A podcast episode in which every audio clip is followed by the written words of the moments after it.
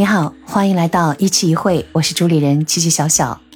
在听到我这个节目的时候呢，刚刚过去的万圣节，还有非常悲惨的韩国踩踏，都已经成为了过去。但是，仍然想在这里和大家分享一下这样一些事件背后的思考。其实说到万圣节啊，起源于西方，嗯，也叫鬼节，和我们中国的中元节几乎是一样的，都是传说故人会回来。万圣节呢，做一些南瓜灯啊，或者是不给糖就来捣乱这样的一些点呢，让大家都走出来，扮上那种魔鬼的妆容，反而要把魔鬼吓跑。而我们国内呢，中国呢，中元节据说在古老的时期也有很多的这样的活动来纪念故人，放荷花灯啊，祭祖啊。但是呢，随着国内很多封建迷信的一些抵制和批判，慢慢的呢，我们这样的一些文化，可能除了长辈们还记得以外呢，非常遗憾，年轻人是越来越多的过洋节了。这样的洋节，其实商家看来也是很好的市场机会。尤其这几年疫情，让大家都有很多很多的不如意。也许在万圣节那一天，可以让自己放弃一点的规规矩矩，画着一些比较夸张的妆容，能够放飞一下自我。更多都是孩子们的一些参与，穿着各种各样的小服装，反而带来了一种快乐仪式感。每次想到这里呢，总觉得没必要再去想背后的一些哦。我们中国人为什么要过洋节？对于洋节呢，我们也无需过度的紧张，甚至抵制。随着中西文化的交流，洋节入境是一件不可逆转的事情，也不少啊。除了万圣，还有圣诞、感恩，它背后的意思。刚才万圣节让孩子们、大人们都能带来一些欢乐。迎新的圣诞老人带着童话意义，也给孩子带来了无限对新年的期待。再也就是感恩，感恩这个词也非常好，每个人都应该记着感谢周边所遇到的人和事。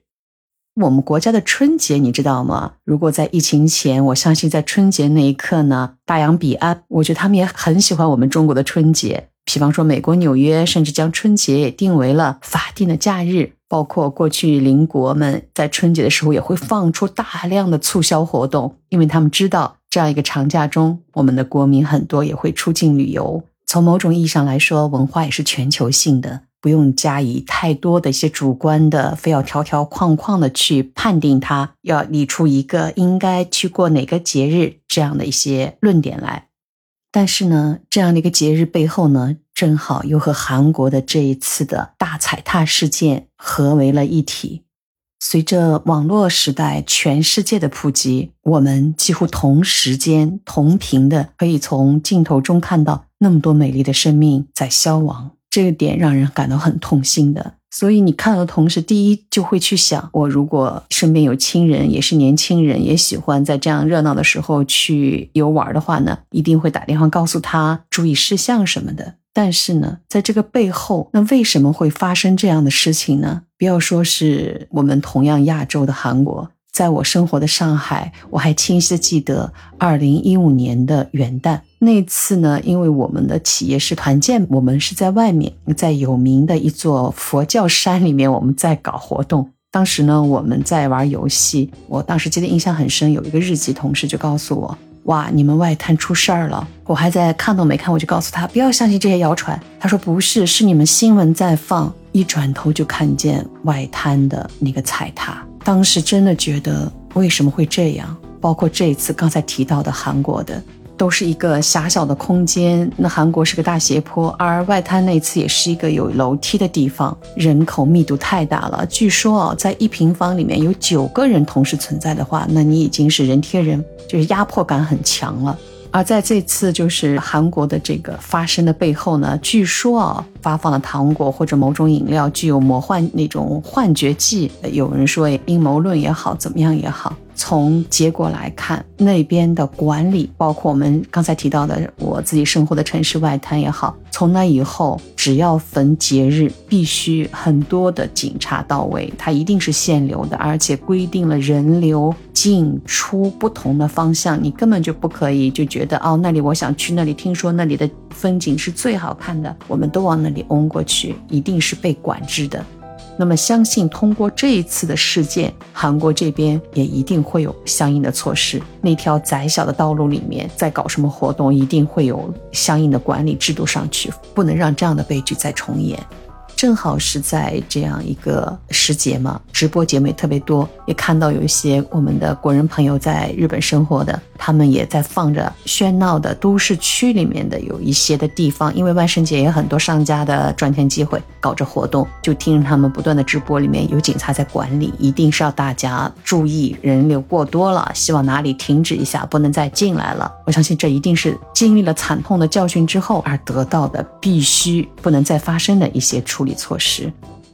还有就是在万圣节的时候，为什么我们年轻人容易去聚集，容易让自己化成一些平时不太能打扮的妆容？就是人平时都是在一个规矩当中，在社会秩序当中生存着，所以那一天也可能可以做做真实的自己，或者把自己内心的一些委屈啊，或者是一些不满啊，能够借着妆容，借着各种活动能够发泄掉。从某种意义上来说，也是一件好事儿。但是刚才也说到哈，任何的自由啊、自由的发泄，或者是一些社会秩序的必须维护，这一定是一个动态的平衡。希望每一个追求自在、自由的人，也能够同时为了动态的平衡而约束下自己。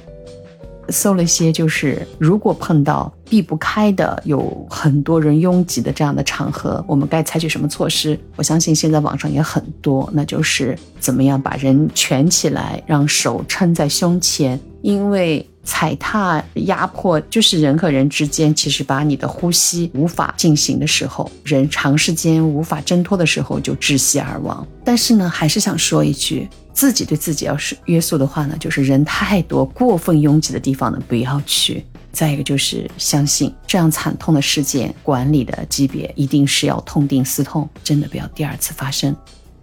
今天的日语单词呢，就是讲讲这个踩踏事故。ザ多ジゴ，ザ多ジゴ，也可以表示为群集、雪崩，大量的人群聚集在一起，像雪崩一样。它的发音。 群衆那他嘞，那他嘞把雪崩，群衆人聚集在一起，踩踏事故呢？咋多几个群衆那他嘞？希望这样惨痛的词呢，在我们能看到的媒介上面呢少看到，也希望我们每个人珍惜自己的生命，过好当下的生活。今天的分享就到这里，谢谢您的收听。如果您听到了这里，希望您关注我、评论、点赞、留言哦，感谢你的陪伴，我们下期见。